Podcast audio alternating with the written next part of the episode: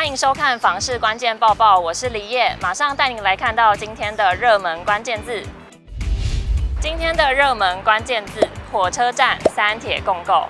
房市轨道经济热门，住在大众运输站点的附近，不但交通便捷，生活机能通常也会比较完善。那如果是三铁共构车站，当然就更吸引人了，周边的房价也会更有增值性。一起来看全台六大三铁共构车站周边的房市交易行情，观察二零二二年六大三铁共构车站的价量表现。台北车站平均单价七十点一万，是六大车站中最高的。去年周边住宅交易量有五百二十三笔。台北车站作为首都的交通核心，汇聚台铁、高铁、台北捷运还有机场捷运，庞大的交通量能让台北车站每日维持十万以上的人流，为全台输送量最大的车站。同时，台北车站多铁共构的特性也吸引大批商家及住客。不仅有许多知名百货、商办、金融机构，还有补习班聚集的站前商圈，也是台湾中心商业区。还有站前、诚品、中山、台北等各具特色的四条地下街，满足食衣住行娱乐。而热络的商圈也能让房子更保值。林森北路、南京西路以及中山北路一带都是热门区域，并以大楼物件最为热销。接着我们来看六大三铁共购车站之中，有三个火车站的周边还有甜甜的二字头哦。桃园车站周边平均单价二十六万，台中的新乌日车站周边平均单价二十六点五万，高雄新左营车站周边平均单价二十五点六万。至于交易最旺的板桥车站周边，平均单价落在五十三点八万元。年交易量达五百七十八件，中山路一段、汉生东路都是热门路段，房市十分热络。周边不仅有新北市政府，也连通板桥大圆百、诚品及秀泰影城等休闲娱乐场所。站内则有环球购物中心、各式餐厅与金石堂书店等，形成一座小型百货。板桥车站作为新板特区的核心，附近不仅百货林立，距离新北市政府也不过短短几分钟的路程。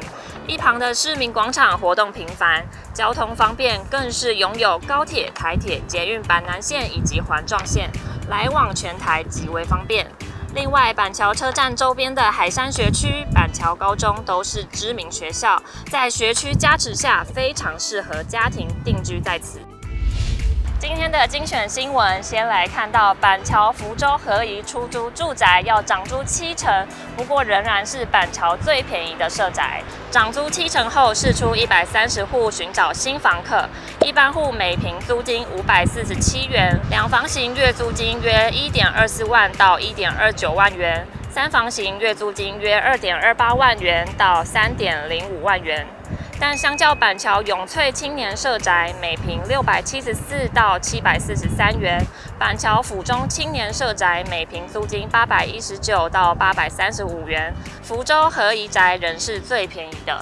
接着来看到新竹县府动用第二预备金筹划大型美术馆，新美术馆筹划基地就位在正在兴建中的总图书馆旁。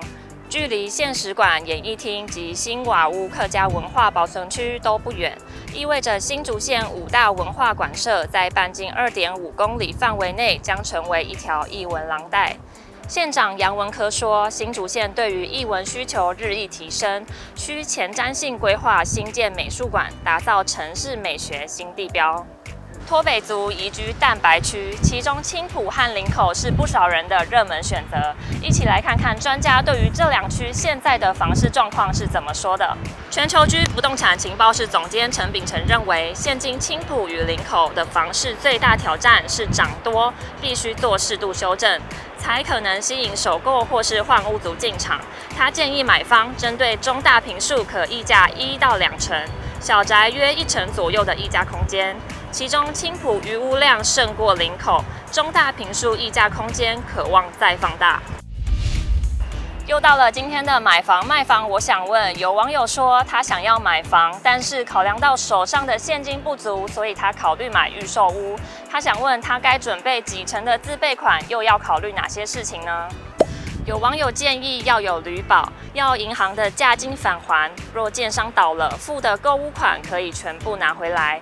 还有人说，预售屋一开始只需要定金，不需要一次投入太多。但建商不同，所以工程款时间不同，建议先跟建商了解。对于自备款要多少，则有人建议要有三成比较保险。以上就是今天的房市关键报报，我们下次见。